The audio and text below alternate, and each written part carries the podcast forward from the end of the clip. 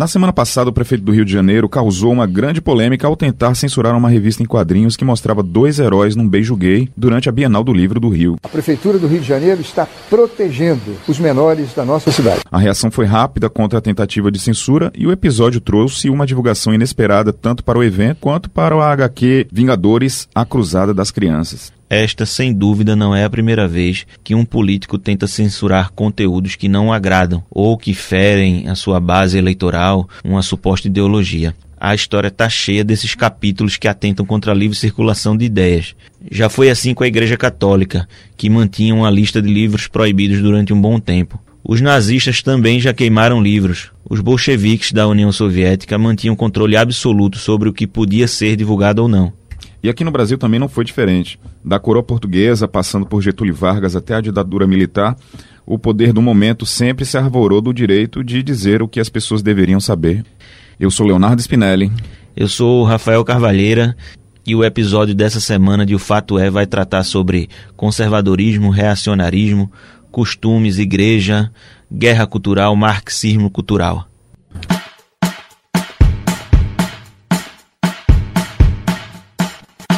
É, Rafa, felizmente hoje a gente vive numa democracia e a HQ dos Vingadores vendeu feito água, né? Em outubro vai ser a vez dos recifenses aí participarem de uma festa literária, com a realização da Bienal do Livro de Pernambuco, que apesar da polêmica do Rio, não vai ter uma sessão dedicada aí à temática LGBT. A livre circulação de ideias, no entanto, é o prato principal do evento. Quem conta pra gente é o organizador da Bienal, o Rogério Robalinho.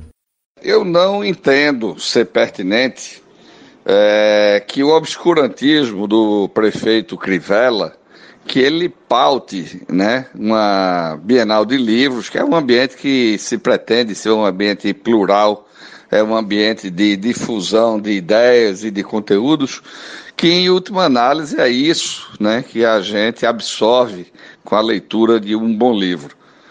Então, não, eu não entendo que deva é, estarmos promovendo aí essa, essa prática, a difusão, ou mesmo levantando essa questão LGBT, porque existem inúmeras outras causas que também são pertinentes, né, que também são apropriadas de serem discutidas, e eu acho que a gente estaria jogando o jogo do contrário se a gente tivesse aceitando né, que o obscurantismo dite a pauta da sociedade civil. Não, então a Bienal de Pernambuco ela irá discutir diversos aspectos da contemporaneidade, diversos aspectos ligados aí à educação, diversos aspectos ligados à cidadania, diversos aspectos ligados a, ao meio ambiente, sustentabilidade, que são temas contemporâneos. A questão LGBT também, também, mas isso sem essa ênfase aí que essas pessoas estão vinculadas aí a as trevas né, querem pautar. Eu acho que isso é inaceitável. Como o senhor vê esse crescimento do conservadorismo na sociedade brasileira? É fruto de quê? Seria um novo ciclo e, como tal, tenderia a chegar a um fim para, de novo, haver um novo ciclo de progressismo? O uso intensivo de internet, o convívio nas redes sociais, de fato tem pautado aí o, o processo eleitoral, o processo da democracia e uma ala né, de muita periculosidade né, tem o um domínio disso daí. A gente não pode se esquecer de que na, já na eleição de Donald Trump lá nos Estados Unidos, né, é, grupos é, muito fortes, com muitos recursos e entendendo que existem fragilidades na democracia, eles conseguiram se tornar hegemônicos, conseguiram chegar ao poder dessa forma legitimados, né, através de um processo eleitoral, mas é um processo é, cheio de, de dificuldades hoje em dia que o processo, os processos eleitorais impõem, como o uso de fake news, como o uso de máquinas, de robôs.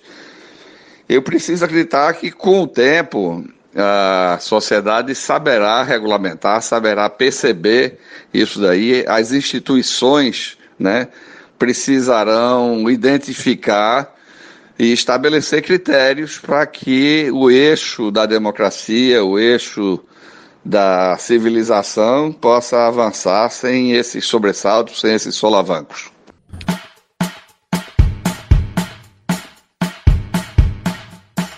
Depois de escutar Robalinho, Léo, voltando aqui pra gente, de uma maneira geral, de uns anos para cá, talvez 10 anos para cá, parece que a sociedade vive um momento de recrudescimento do, de pautas ligadas aos costumes. A gente viveu muito isso nas eleições do ano passado, né? Então, após as eleições e aí dá, tem prosseguimento e a gente vê muitos debates voltados para esse lado, ah, nas assembleias, ah, nos executivos municipais, estaduais e até federal. É, muita coisa relacionada à sexualidade, por exemplo. Crivella, né, que é o prefeito do Rio de Janeiro, sem dúvida não está sozinho nessa cruzada. Há políticos pernambucanos que não ficam atrás e também apresentam suas pautas. A visão deles é de que estão numa batalha em defesa da família e contra o chamado marxismo cultural, que a gente vai ver mais na frente exatamente o que significa.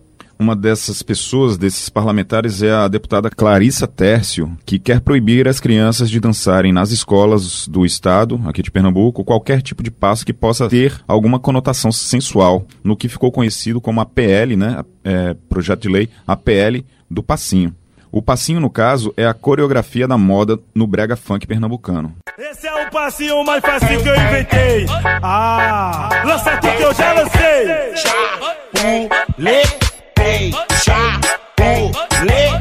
Chapuletei, chapuletei, chapuletei, chapuletei, chapuletei, chapuletei, chapuletei, chapuletei.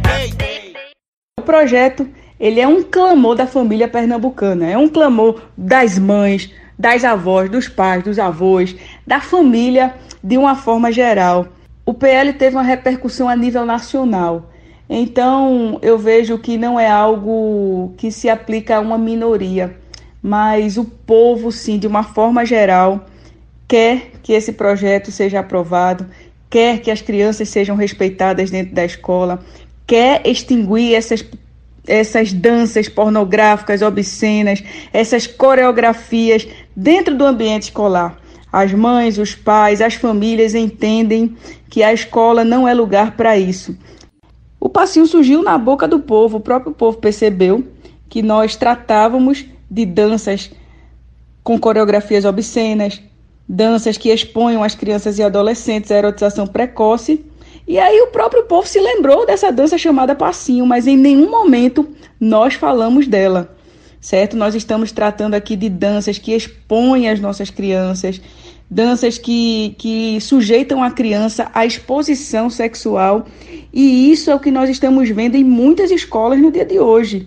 Eu recebo quase que diariamente vídeos comprovando o que eu estou falando aqui e eu coloquei lá nas minhas redes sociais para provar o que eu estou dizendo.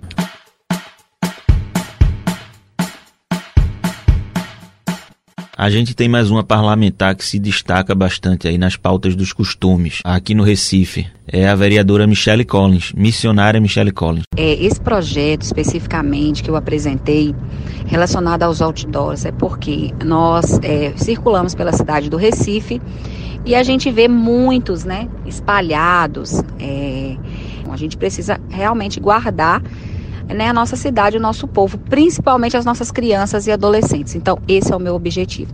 Cenas de sexo explícito através de fotografia, é, mulher nua, né? Tem uma propaganda de uma loja atrás de um ônibus, né? Que a mulher tá nua, completamente nua, só com a calcinha de pendurada no dedo, né? Então, assim, são coisas que são fora do normal, fora da lógica, porque se é uma loja de roupa, você quer vender roupa, você tem que mostrar roupa bonita, né? E assim, as crianças e adolescentes é, precisam ser protegidas. E pessoas que não concordam com aquela imagem, que não querem ver, né? Não é necessário esse tipo de é, exposição, né? Às vezes até um casal, o marido fica olhando, daqui a pouco o casal tá brigando, porque o marido tá olhando, não é nem porque ele quer olhar, é porque não tem como não olhar. E a gente sabe que isso é realmente uma afronta, isso são realmente propósitos para destruir a família, propósitos para poder tirar você, né, daquilo que da realidade. E a gente faz mesmo contra é, pornografia, é, cenas eróticas. Esse é o nosso projeto. como também de outros projetos que nós temos, como o projeto que protege é, psicologicamente as crianças que são indefesas, né, e, e muitas vezes são tentadas na escola, é, porque eu vejo que esses projetos eles são não só para poder fazer com que as crianças é, aprendam, como se diz entre aspas, ah, é para aprender, é para ter mais respeito, e na verdade não é assim. Na verdade, as crianças elas estão sendo incentivadas a tantas coisas, a pornografia, a homossexualismo, né? Eu apenas entendo que as pessoas que decidem ter uma opção sexual diferente, elas têm sim que ser respeitadas sim, seja homem, seja mulher, o que for, da forma que for.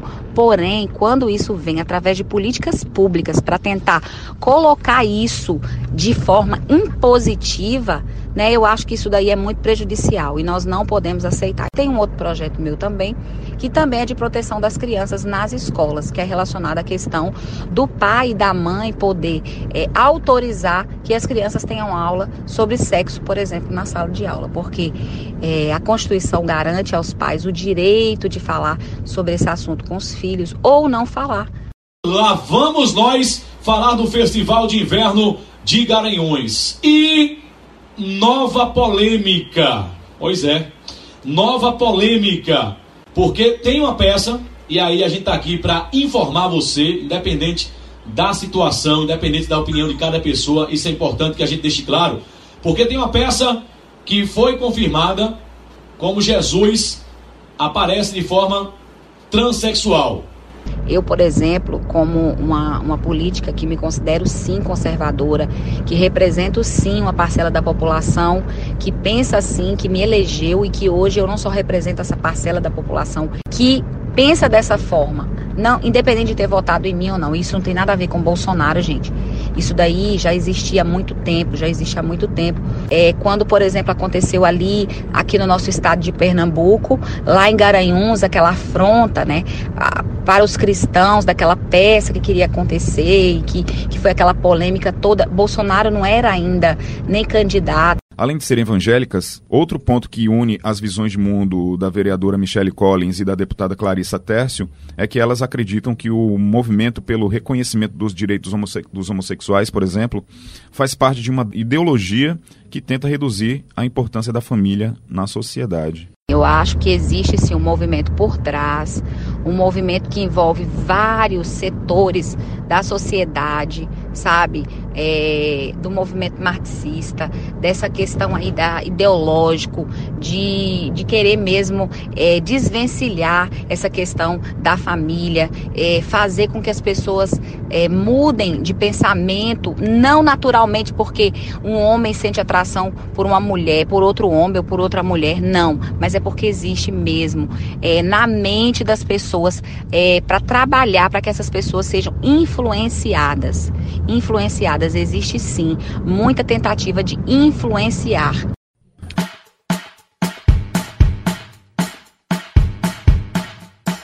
Então, Léo, depois de conversar com dois representantes do legislativo que tratam a pauta de costumes como um grande esteio da sua atuação, a gente vai aprofundar que eu já falei lá atrás, né, que a gente ia falar agora aqui na frente, sobre marxismo cultural, que também foi citado pelas senhoras parlamentares.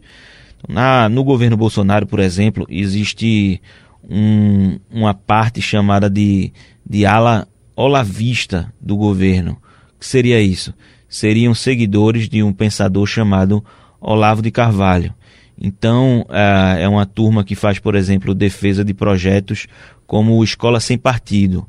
Mas o marxismo cultural não tem necessariamente ligação direta com o governo atual. Foi um inimigo conceitualizado por teóricos e movimentos de direita a partir dos anos 90 do século passado nos Estados Unidos. Foi disseminado depois disso mundo afora. O marxismo cultural seria, digamos assim, explicando a grosso modo, um projeto de poder pela cultura, idealizado pela Escola de Frankfurt, a partir dos anos 20 do século passado, usando como base estudos de pensadores como Kant, Hegel, Marx, Freud, Gramsci, Weber, Lukács, entre outros.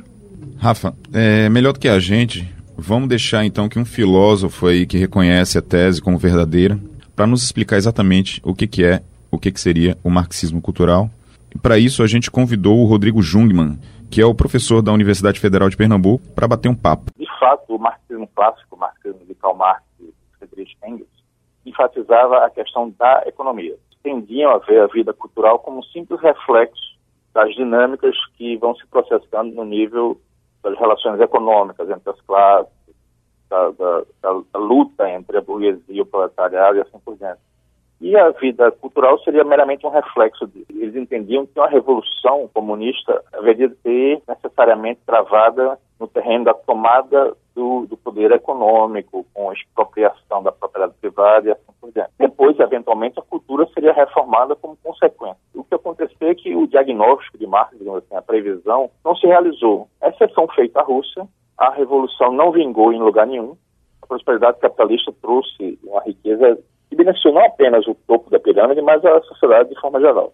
Bom, é, descontentes com esse fracasso da, da, da profecia marxista, alguns teólogos começaram a se negar, afinal, o que é que, o que, é que teria dado errado. Isso começou com gente como o húngaro Georg Lucas, o italiano Antonio Gramsci, os teóricos da escola de Frankfurt, toda uma série de pensadores que bebeu nesse caldo.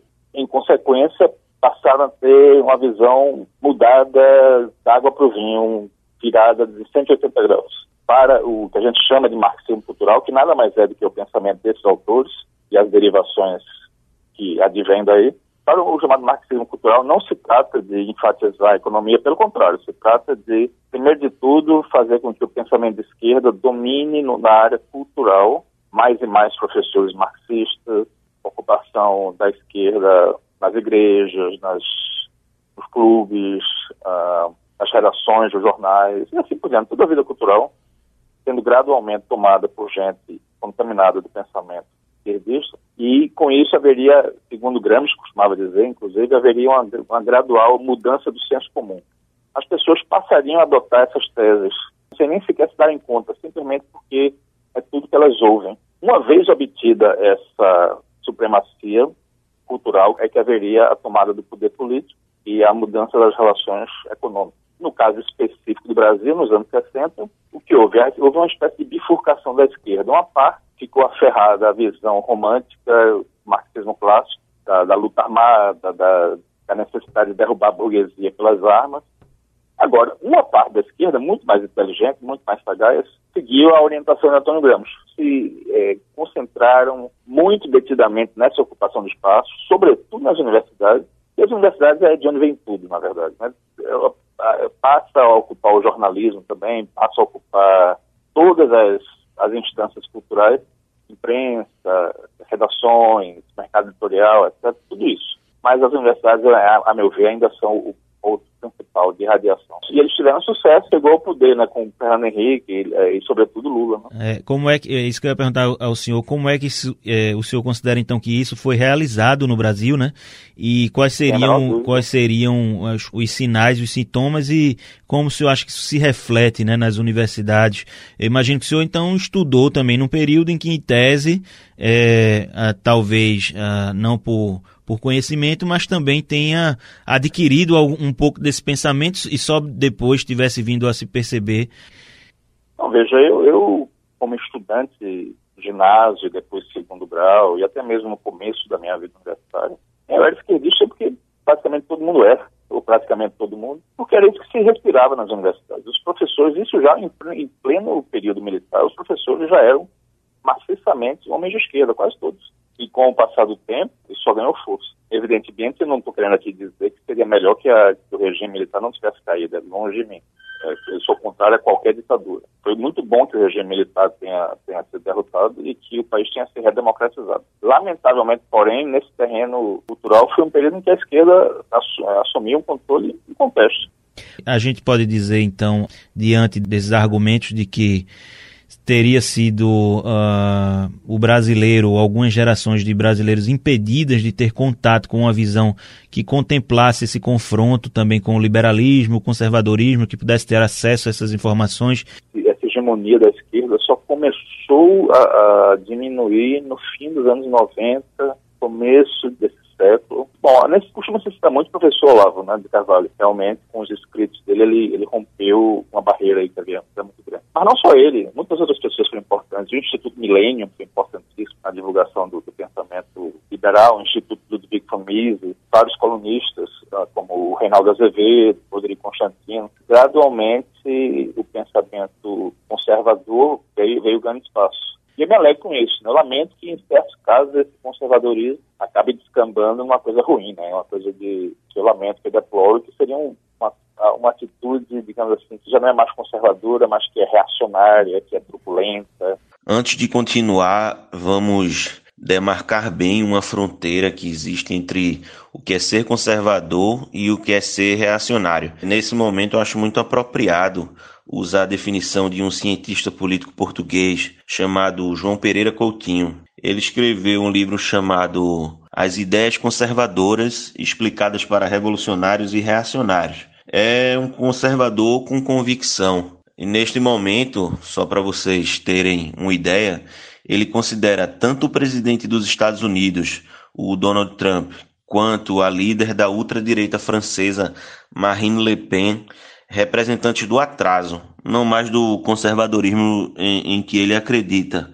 Então vou abrir aspas para ele uh, numa coluna recente que escreveu na Folha de São Paulo. Não há nada de conservador em Trump ou Le Pen. Ambos são exemplos vivos da mente náufraga. Ambos defendem um passado de proteção econômica, fechamento nacional e isolamento internacional, que nunca existiu como modelo de perfeição.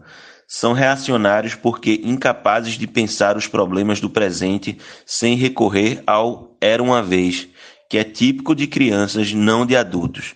O conservadorismo é uma ideologia de imperfeição humana, não de arrogância epistemológica. É uma ideologia que procura preservar o que é válido no presente, recorrendo aos instrumentos tangíveis desse presente, e não a fantasias sobre o passado. Fecha aspas.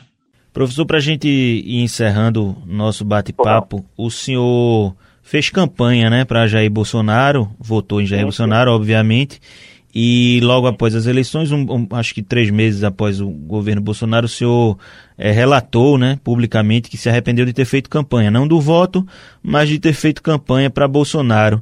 Ah, agora a gente está completando nove meses de governo Bolsonaro. O senhor imagina que ele, o governo Bolsonaro, ajuda ou atrapalha para o estabelecimento de, de ideias de direita, conservadoras, é, de liberalismo para o país? Como é que o senhor enxerga é, essa relação? Eu acho que eu acho que infelizmente está atrapalhando mais do que ajudando. Está colocando na mão dos críticos exatamente o que eles queriam, né? A possibilidade de dizer que a esquerda, é, que a direita é, é caricatural, que a direita é truculenta, que a direita é grosseira, rótulos dessa natureza. Não havia nenhuma necessidade disso. Né? Então, houve uma série de manifestações profundamente infelizes da parte do Bolsonaro, como no caso do, do da referência que ele fez ao pai do, do presidente da OAB, como nesse caso da, da uma vermagem do pai da, da, da Michelle Bachelet, no Chile. Né?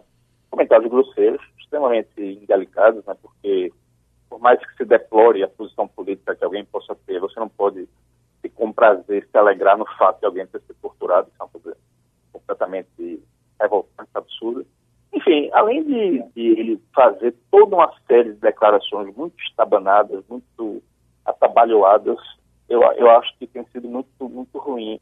Enfim, agora, há coisas boas também. Houve uma redução significativa nos números da, da, da violência, né? especialmente no que toca a crimes de morte. É, é, claro, é sempre prematuro especificar exatamente qual teria sido a causa, mas o fato é que houve. Isso é algo digno de nota e, e é bom. É, a equipe econômica é excelente, o ministro da Infraestrutura trabalha de uma forma notável. Tá? Na verdade, o governo não é ruim. O Bolsonaro é que atrapalha. E aí, então, o desafio da direita seria, professor, demarcar a diferença do que é Bolsonaro e o que é o pensamento de direita no país? Eu acho que sim. Eu acho que é procurar uma direita mais sensata, uma direita que preserve tudo que é de bom né, na, no movimento conservador e liberal, e evitando, sobretudo, uma coisa que é, é, no, no, bolsonarismo é, é, onipresente entre aqueles é, bolsonaristas mais vigorosos, né, que a gente chama de bolsominions, que é o chamado culto à personalidade. Pessoas que têm uma atitude de verdadeira idolatria pelo Bolsonaro. E nada é mais contrário ao espírito do conservadorismo do que isso. Precisamente porque o conservador é um sujeito que acha que o ser humano é falível, é falho. É, todos nós somos pecadores, todos nós somos defeituosos, todos nós temos uma única. Então, essa atitude de colocar um político num, num pedestal como fosse uma pessoa, como se fosse uma pessoa incapaz de errar, isso é completamente absurdo. É completamente absurdo. O que existe são ideias que são boas, ideias que são ruins, e nós devemos lutar para fazer vingar tipo de pensamento que seja mais construtivo. E outra coisa, sem essa coisa de demonizar o outro lado, admitir que é possível conversar com o outro lado. Porque quando se cria esse clima de polarização exacerbada, queima as pontes para qualquer diálogo possível, né? Isso, não, evidentemente, não é construtivo.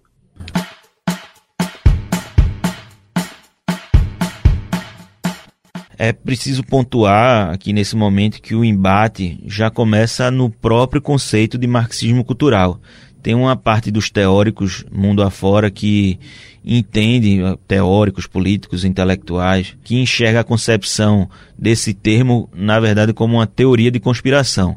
No Brasil, as representações do que seria essa guerra cultural contra a dominação das ideias de esquerda, ou o marxismo cultural que a gente vem falando, vem do governo Bolsonaro em medidas e provocações no âmbito da educação e da cultura, além dos direitos humanos. Fora do governo, o maior soldado nesse campo de batalha se chama Brasil Paralelo.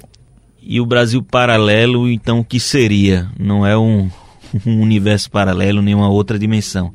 É o nome de uma produtora que nasceu no Rio Grande do Sul, que, que produz conteúdos digitais e tem uma plataforma de ensino à distância. Eles usam essa plataforma para recontar fatos históricos a partir de uma visão liberal conservadora. Ou seja, eles recontextualizam, por exemplo, episódios que resultaram no golpe militar. Além disso, eles disponibilizam palestras de pensadores identificados com esse ideário político. O destaque, claro, é o pensador Olavo de Carvalho. Toda esta música drogada que se espalhou pelo mundo desde a década de 60. Tudo isso foi a escola de Frankfurt. Woodstock foi a escola de Frankfurt. LSD é a escola de Frankfurt. Rock pauleira é a escola de Frankfurt. Os Beatles eram semi-analfabetos em música. Quem compôs as canções deles foi o Theodor Adorno. Tem ideia da porcaria que os Beatles fizeram no mundo? E na trincheira oposta a isso aí está o escritor Sidney Rocha, né? cearense de nascimento e pernambucano de coração, assim como eu. Ele é vencedor dos prêmios Jabuti e Osman Lins de literatura se descreve como um militante no âmbito da política cultural também é bastante ativo nas redes sociais. E, embora identificado com a esquerda, ele entende que o país estaria vivendo um grande deserto de ideias. Se fosse uma, uma esquerda mais hegemônica mesmo, nós talvez tivéssemos é, avançado mais ou, ou discutido mais alguns temas que são, como eu digo, às vezes tabu. A questão é que quando se fala nisso, se fala em marxismo, e por algum tempo o marxismo foi mesmo um, um, jeito, ou sei lá, uma fórmula fundamental de criticar aquele tipo de sociedade capitalista e tal. Mas a questão é que o cardápio, o cardápio ideológico foi mudando, né? vão aparecendo aí outras, outros modelos de interpretação da realidade, como, sei lá, os pós-estruturalismos, os pós-modernismos, os pós, isso e aquilo. E aí aquele caldo terminou entornando, né?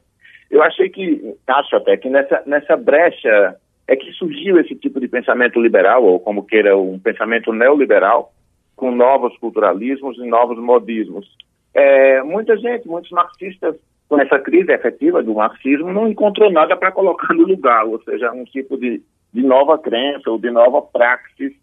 E aí, sim, é, o, o marxismo, digamos, cultural, assim como a direita diz, terminou sendo uma forma também de estabelecer um campo de luta, né? Porque, ao ponto de vista de Hegel, por exemplo, a filosofia é uma, é, é uma consequência para a atuação política também. Então, o, o, o, ser, o, o, homem não está destituído dessa questão do poder e da política, e, e, é, e é sobre isso o tempo todo, né? E no Brasil, eu acho que a gente vive uma crise ainda mais séria por conta de um vazio de ideias. Eu não posso dizer que a, que a direita tenha ideias, porque a ditadura, essa ditadura na qual nós vivemos, ela é uma espécie de anti-intelectualidade. Né? A ditadura não é algo inteligente, por conseguinte, não é nada intelectual.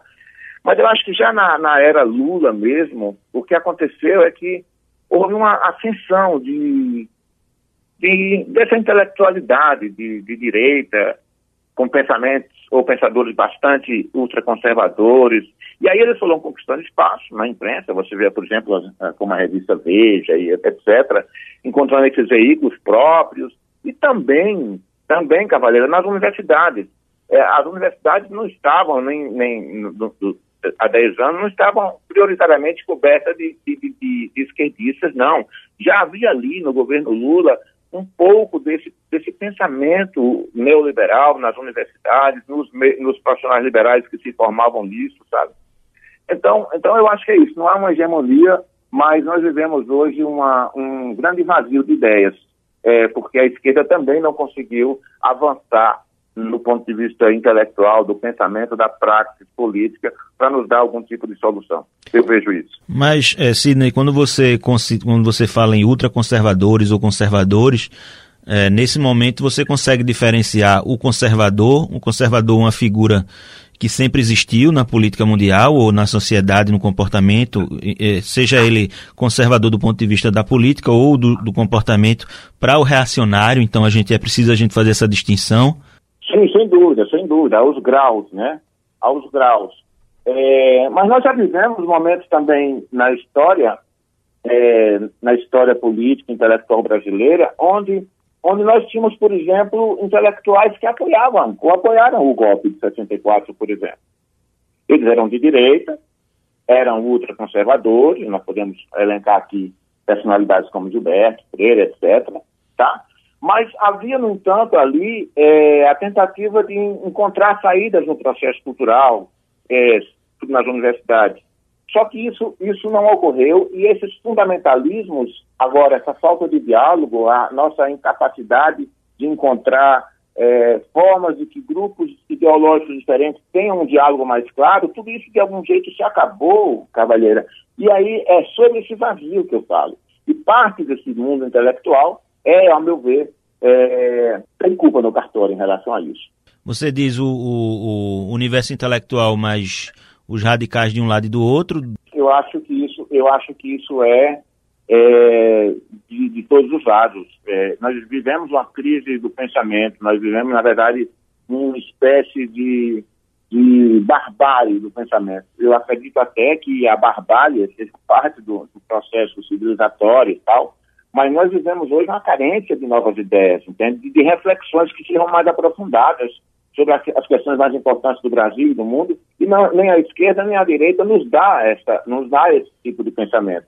E o que é o, e o papel do intelectual é justamente propor, eu acho, né? Pô, me, me, me perdoem os intelectuais que estão aí é, imaginando isso, mas eu acho que, que a função o papel do intelectual é propor um, um, modelo de sociedade diferente do atual, desse ou de outro, de crises, e que dê soluções, sabe? É assim, é, é, é, foi assim que nasceu exatamente esse, esse, conceito de intelectual orgânico, né, como diria Gramsci, ou seja, um intelectual que pudesse, que pudesse ali se, se, se alterar a sua realidade. No caso de Gramsci, claro, aquilo com inclinações mais, podemos dizer, socialistas, tal. Mas há outros intelectuais, é, não especialmente de, de esquerda, no Brasil, que também puderam auxiliar muito e também tiveram lá também seus fundamentalismos, as suas, as suas, os seus, os seus rompe, rompe credos, especialmente. Agora voltando para o nosso dia a dia, para a vida real, é, Bolsonaro estabeleceu, Bolsonaro, o governo Bolsonaro, no caso, estabeleceu uma trincheira importante, né? É, entre as várias trincheiras que ele elegeu, há uma que diz respeito, junto com o, o, o, o ministro das Relações Exteriores, Ernesto Araújo, e outros defensores da luta contra o marxismo, marxismo cultural, ele estabeleceu a trincheira da educação e da cultura como um, um lugar importante para se fazer esse debate de ideias, em tese, porque ele imaginava que é, defendem que é ali que se, que se gesta né, um, um, um, um, pensamento de esquerda que domina, dominava o país. É, como é que você, como escritor, e, e, enfim, imagino que conviva também com outras figuras da, da, do setor artístico, como é que observa esse momento atual e se sente de fato uma repressão e como e quais são as luzes no, no fim do túnel, digamos assim? Olha, é, primeiro, primeiro é, é, é, é bem clara a, a postura desse governo, essa violência cultural que se, que se impôs no Brasil a partir desse governo do Bolsonaro.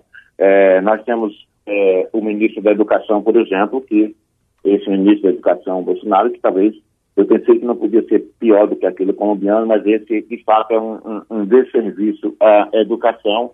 E é a partir, e a partir dessa, dessa falta de clareza, dessa, desses, desses planos tão absurdos em relação à educação e à cultura, que a gente está indivíduo, sobretudo a gente que vive da, da, da atividade cultural, intelectual, etc., tem passado por péssimos momentos, né? O que nós temos que encontrar como pensadores, artistas, escritores, é encontrar uma forma de nos comunicarmos de novo com o povo. Esse, esse caminho foi cortado, há uma descrença completa. Não, não, não, não se pode viver, como o Collins diria, sobre a supressão da descrença, não. Há uma descrença enorme nas pessoas de todos os lados e a gente não consegue mais atingir o que a gente imagina. É, isso do, do ponto de vista do, do país. Então eu estou entendendo que eh, desde o princípio da nossa conversa é uma luta contra um pensamento extremamente conservador de direita, mas uma admissão de que a esquerda falhou bastante aí nesse, nesse percurso, né? Isso se eu, se eu pudesse interpretar dessa forma, uh, de acordo com seus argumentos, seria isso, Sidney? O Brasil, o Brasil, o Brasil caminhou para isso. Né? Muita gente vive dizendo que a culpa dessa, dessa ultradireita ter nascido é da esquerda. Não, nós estávamos num jogo de forças e e isso é natural no jogo de força. Nós passamos por um processo bastante mal, mal, mal construído, que é, é, foi o golpe de 64, nós não, não conseguimos nos recuperar completamente. Estamos, de novo, envolvidos num outro, num outro golpe, e aí a, a gente tem que fazer um, um, um, tipo de crítica, mas não a esquerda se criticar ou se autocriticar, mas nós, como povo mesmo, nos criticarmos. A direita, ou mais ao centro, também tem muita culpa do que está acontecendo aí. Não é à toa que recentemente, há dois ou três dias, você sabe disso, é, se juntaram as forças, bom, de esquerda, de centro, de centro e de centro para tentar discutir uma saída para o Brasil longe dessa extrema direita, né? É um grupo Parece que se chama não foi para a reunião, me falaram que ele é. não foi para a reunião, deveria ter ido, ou seja, esses protagonismos, nós temos que encontrar agora uma solução que não seja dos protagonismos, que seja mesmo de uma união clara em torno de ideias, em torno de ideias, eu estou repetindo, é isso que nos salva. É importante você pontuar isso porque o, o entrevistado que veio logo anteriormente, eu conversei com o professor Rodrigo Jugman, e aí quando ele é um, ele é um pensador identificado com a direita. Então é a mesma crítica ele faz a, ao bolsonarismo também, sobre essa Sim. idolatria a, a idolatria, a, a, personificação, né? O líder ou o herói. Sim. Então ele diz que tudo que o conservador não é, isso considerando a, a origem, né?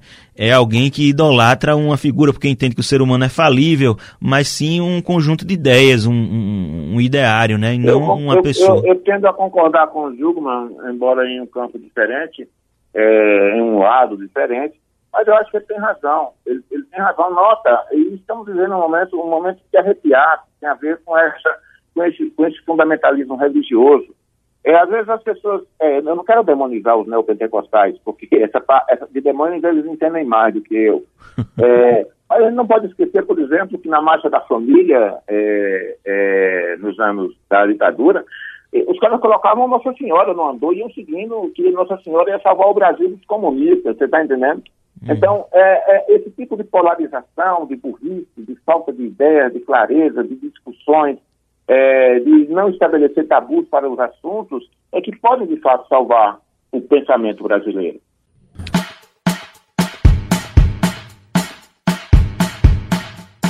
Como a gente viu aí na, no final da entrevista de Sidney Rocha, Léo, houve uma concordância, uma certa concordância com Rodrigo Jungmann, ao menos no aspecto em que eles lamentam a cultura que é bastante latina de idolatria de um líder, né, de, de um salvador da pátria. É nossa história mesmo tratar a, os, alguns políticos, alguns líderes dessa forma, em detrimento da elaboração e perseguição de uma construção de país a partir de um conjunto de ideias um projeto que não tem uma pessoa como sustentáculo absoluto de tudo.